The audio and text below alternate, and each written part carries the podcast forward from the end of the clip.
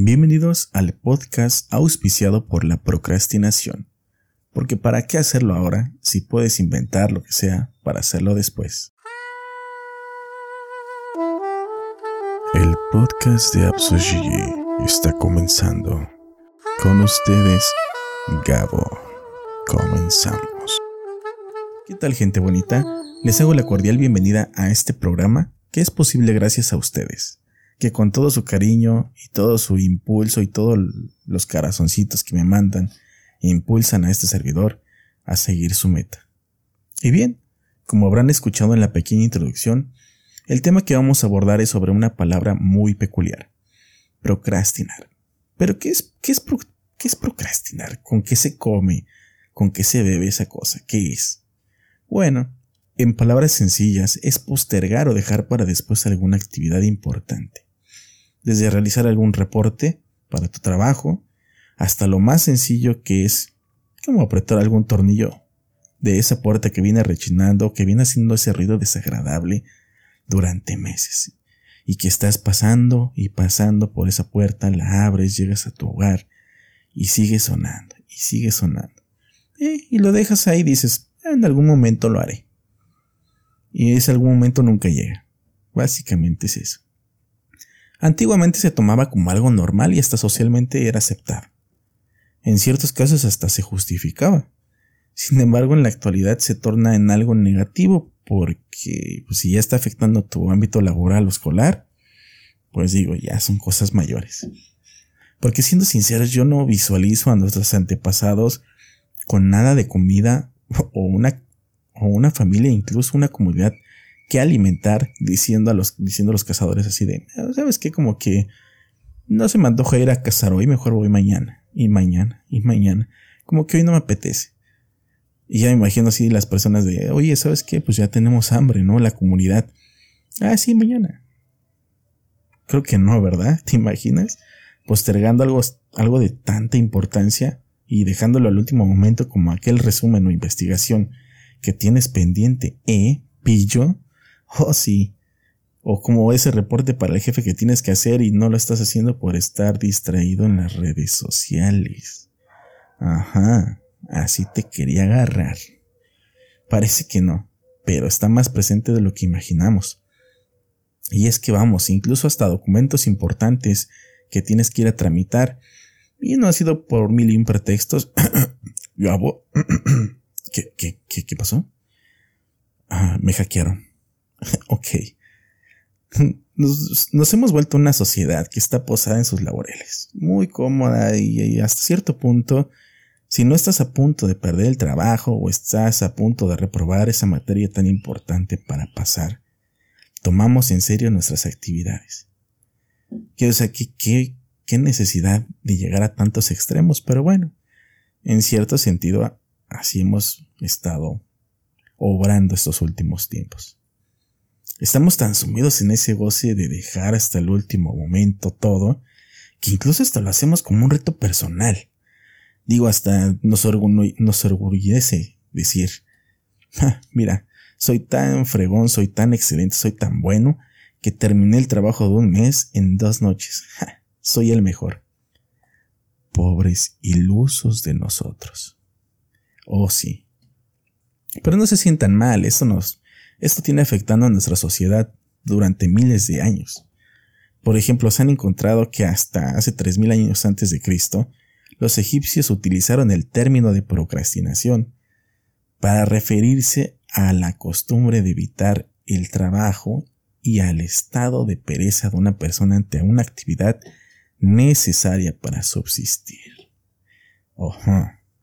Asimismo, en el año 1790 antes de Cristo, el rey de Babilonia, Hammurabi, consideró a la procrastinación dentro de sus leyes para establecer una fecha límite en la presentación de quejas que reconoció que las porque reconoció que las demoras perniciosas debían ser contrarrestadas. Incluso en 1400 a.C., las personas luchaban por la gestión básica del tiempo, tanto que hasta un egiptólogo tradujo un jeroglífico que decía, amigo, Deja de posponer ese trabajo y permítenos volver a casa a tiempo. ¡Qué loco! ¿Te imaginas? ¿O se imaginan? O sea, esa persona se tomó el tiempo de así, de agarrar la piedra, darle unos cincelazos y dejarle un pequeño, una pequeña nota, como así lo harías con el WhatsApp o con cualquier otra red social. Se tomó el tiempo de escribirle así como de, ¿sabes qué? Deja de estarte haciendo menso, deja de estarte haciendo el que no trabaja y déjanos a los que sí trabajamos llegar a tiempo a nuestras casas, ¿no? Imagínense, qué, qué chistoso. De hecho, hasta los antiguos griegos hicieron mención sobre nuestra amada procrastinación. Oh sí, el poeta Hesiódico escribió durante los 800 AC, no abandones la labor de hoy para mañana ni para pasado, porque un trabajo lento no llena su granero, un trabajo lento, un trabajador lento no llena su granero, ni uno que posterga su trabajo. Oh sí, qué crazy, qué fuerte. Y eso, y uno pensaría, bueno, realmente eso es lo que le eso le pasaba solamente a la gente normal, ¿no? Digo, a gente común como tú y como yo, a lo mejor está cansada de su rutina y no sé, dices, no creo que le pase a alguien más o a alguna persona exitosa, que sé yo, un pintor o, un escultor. Déjenme decirles que no. Digo, podremos ser comunes, pero somos humanos. Tanto así que incluso hasta los eruditos pasaban por esto. ¿Y no me creen? Pues sí, incluso hasta el, hasta el gran señor Leonardo da Vinci, ese viejito con su túnica y su sombrerito y con su cabello todo blanquito, oh sí, tiene, tiene bastantes obras inconclusas, de hecho, que no fueron abandonadas por falta de creatividad o por, falta de materiales. Fue en realidad por la, la postergación de sus obras. De hecho, tiene un retrato, el retrato más bien dicho, de San Jerónimo o la pintura de la adoración de los magos. son, si tienen tiempo, métanse a, Google y busquen esas pinturas y verán que están inconclusas. Y como les digo, un, un pintor de ese calibre no lo terminó porque dices, a lo mejor le faltó pintura, ¿no? No, claro que no. De hecho, y estos no son los ejemplos más fuertes de, Leonardo da Vinci, el ejemplo más característico, más característico de este personaje fue el encargo de un fresco. Eh, bueno, las personas que están un poquito perdidas, que, es un fresco, ¿no? Bueno, pues es del, italiano fresco. Eh, sí, pónganle acento italiano. Supongamos que me entendieron que es una pintura realizada sobre dos capas de cal. Y yo creo que el ejemplo más claro sería el final de la capilla Sixtina. Esa imagen tan imponente que siempre hemos visto en, en fondos de pantalla, perdón, ya no sé hablar. la capilla Sixtina de San Miguel Ángel. Pues este encargo, o sea, ya regresando un poquito al tema de, de Leonardo da Vinci, era para, no, no era para una persona así común y corriente que dices, no, sabes que es un rico, le dices, sabes que pues quiero que me pintes un fresco en mi casa, ¿no? No, este encargo fue para la gran sala de la, del Palazzo Vecchio. Oh, sí. Y pudo haber sido incluso uno de los mejores trabajos por encargo hacia Leonardo da Vinci. Y no, no, no fue por cualquier persona, fue por el gobierno municipal. Y Leonardo había elegido la batalla de Anghiari como motivo en 1503. Sin embargo, dejó la pintura y no se la encargó a nadie más. Qué interesante es estudiar un poco sobre el pasado y cómo ciertos conceptos que se creen que son un problema que, aqueja la, a la actualidad, ciertamente son antiquísimas y tienen un origen más profundo. En lo personal, admiro muchísimo las culturas que no son tan permisibles con estos aspectos. Por ejemplo, los japoneses es una cultura que yo admiro muchísimo porque tienen una capacidad de disciplina que, híjole, y por ello por eso muchas veces se les dice que son extraterrestres y, y no los culpo por pensar en eso porque realmente son muy disciplinados. es una de las culturas más limpias en los países, no tienen casi basura, o sea, miles de cosas bonitas sobre ellos. Y obviamente, como cualquier cultura, también tiene cosas malas, pero enfocándonos en lo bueno, eso es un aspecto muy, muy importante. Y digo, hace poco eh, estaba platicando con una persona y hablaba de que yo encuentro un video, ya sabes, de esas veces que te pones a ver videos en YouTube y terminas viendo mil y un cosas que no empezaste a ver, dices, ¿qué hago aquí? ¿Cómo rayos terminé viendo este video? Pues bueno, los pongo en contexto un poquito. Bueno, el concepto es que, ya sabes, navegando aquí en YouTube, me encontré un video de un, un chavo asiático, de rasgos asiáticos, y él empezó a narrar en su video, sea, jugando videojuegos, eh, valga la redundancia, un videojuego de, de disparos. Y él narraba en su video que pues realmente se sentía que no era muy bueno, que, que él empezó a jugar porque pues traía muchas visitas y lo que tú quieras, ¿no? Lo importante está en lo siguiente. Él se sabía o se conocía como carente de esa, de esa habilidad para jugar y dijo, porque yo no quiero ser así, yo quiero ser bueno en lo que hago. Y se puso a entrenar. O sea, entrenar, imagínate, o sea, pongamos en contexto esto. Es un simple jugador, como cualquier persona que sube un video a YouTube. No es alguien que se esté jugando, no sé, un campeonato como en algunos esports, que es un, una plataforma donde personas que juegan profesionalmente y que son muy buenas, se ponen a practicar para mejorar y ganar un torneo que involucra miles de dólares. No, aquí este chavo simplemente, como cualquier persona, dijo yo quiero ser bueno en lo que hago. Y se puso, puso un mes, se puso el reto de un mes de practicar y practicar y practicar. Es algo que no cualquier persona lo hace. Y me, sorprendió mucho porque Cualquier otro puedo haber dicho, bueno, pues ya tengo visitas, ya la gente me sigue, ¿para qué quiero ser bueno si de, todos modos me siguen, no? Pues este chavo no, este chavo se lo tomó en serio dijo, yo quiero ser el mejor, o al menos quiero ser competitivo, y se puso a practicar un mes. Y después subió su video de cómo, cómo había mejorado, y bastante, bastante la diferencia. Y eso es, y eso es lo importante dentro de esto y de la disciplina. Porque uno puede pensar, bueno, sí, pero es que la cultura asiática y los, personas, las personas que son de allá tienen diferentes oportunidades, ¿no? Tienen educación de primer mundo, eh, salud de primer mundo, lo que tú quieras. Es un país primermonista, ¿no? Pues no, déjenme decirles que no, no tiene nada que ver. Esto va más, más al fondo, más a las raíces. Porque aquí del lado de Latinoamérica han salido de los inventos más relevantes para la humanidad. Y no, no porque somos un país tercermundista significa que no somos capaces, no, al contrario. O sea, sí influye, claro que sí, porque pues tienes más oportunidades, es más fácil impulsar tu carrera. Pero los inventos más revolucionarios fueron aquí, al, menos aquí en Latinoamérica. Por ejemplo, la televisión a color del mexicano Guillermo González Camarena. Camarena, perdón. No, ya no me acuerdo muy bien cómo se, llama. O el teléfono inalámbrico por Roberto Landel, que creo era un sacerdote de Brasil.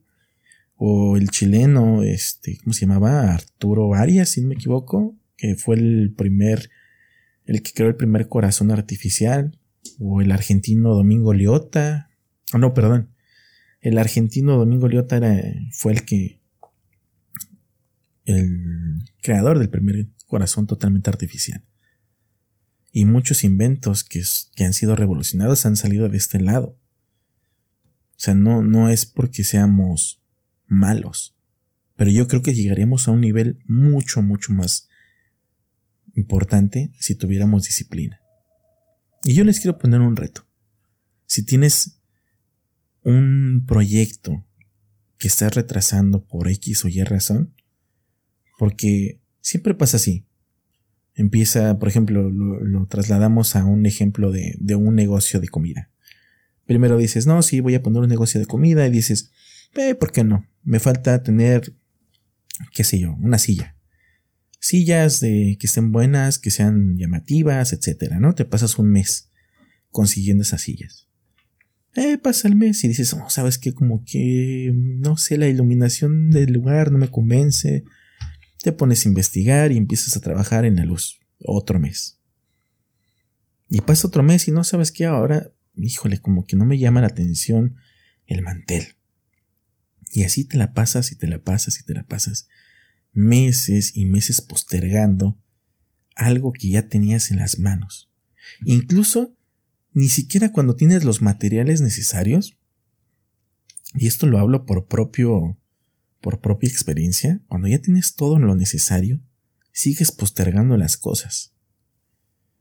Es un goce que está ahí de, ¿sabes qué? Ah, voy a echar la, la flojera aquí, después lo hago, y total ya tengo todo. Y no. Yo te invito a que, que cambies y a lo mejor no, no, no se hace un cambio radical porque dices, obviamente, los cambios más significativos requieren tiempo. Yo lo único que te pido es que te visualices y si estás, no sé, retrasando a lo mejor algún un proyecto de, de innovación o a lo mejor quieres pintar o ser cantante, yo te invito a que, que empieces. Y no te digo que vas a ser el mejor cantante desde el principio, no. El chiste es empezar con algo. El no dejar de, de impulsarte. Y obviamente también influyen mucho tus amigos, lo que tú quieras, las redes sociales.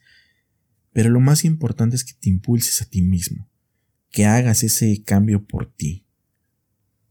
Y te pongas a reflexionar un poco, ¿no? ¿Por qué es que no estoy haciendo esto? ¿O por qué lo estoy postergando de más? Porque muchas veces son los miedos, las inseguridades, el qué dirán. Y parece, parece chiste, pero realmente el éxito sí se mide en la disciplina, en la constancia. Porque claro, influye que seas talentoso en, un deporte, en, en la música, en el arte, pero solamente es una pequeña parte. Yo siento que, que sí es más como un 10% de talento y un 90% más de disciplina y de constancia. Que no te dejes caer por lo que dice la gente y que, y que tomes el pie derecho y el toro por las, por las, por los cuernos y tomes las riendas de tu vida. Creo que ha sido como el principal objetivo de este podcast, hacer un poquito la reflexión y transmitirles también un poquito de lo que yo he pasado. Porque así como les comento que yo ya tenía todo lo necesario, así. Y les hablo desde una perspectiva más personal, que yo he vivido y que sé que es aplazar cosas, el procrastinar.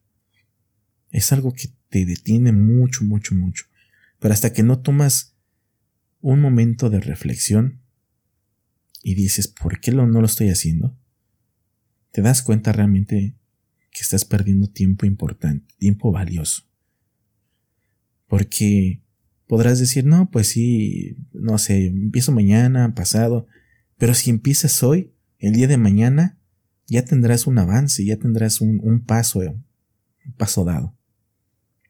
En cambio, si dices, bueno, empiezo mañana que ya tengo todo, ya tendrías un día de desventaja. Por favor, no, no, no tomen esto a la ligera, es algo muy importante. Y si pueden empezar hoy, háganlo. Y compártanme si, si van a empezar algún proceso creativo, van a cantar, van a pintar, van a escribir, van a recitar, lo que quieran, compártanme. Y créanme que si nos apoyamos todo, todos, perdón, podemos avanzar mucho más. Y eso es lo importante y eso es lo bonito de las redes sociales, aprovecharlo para hacer un cambio dentro de nuestro círculo social. Y, a lo mejor no, ni siquiera es que digas, ah, no, sí, sabes qué, te pones tu negocio y te voy a ir a comprar todos los días. No, mira, si un amigo pone un negocio o pone lo que tú quieras y, y comparte esa parte de ellos, apóyalo porque muchas veces son por miedos e inseguridades referentes a ese aspecto social. El miedo a la sociedad es algo que está latente en todos. Y te frena muchísimo. Y no lo hagan. O al menos tómense un poquito del tiempo y lo piensen. Y háganlo. Es lo más importante.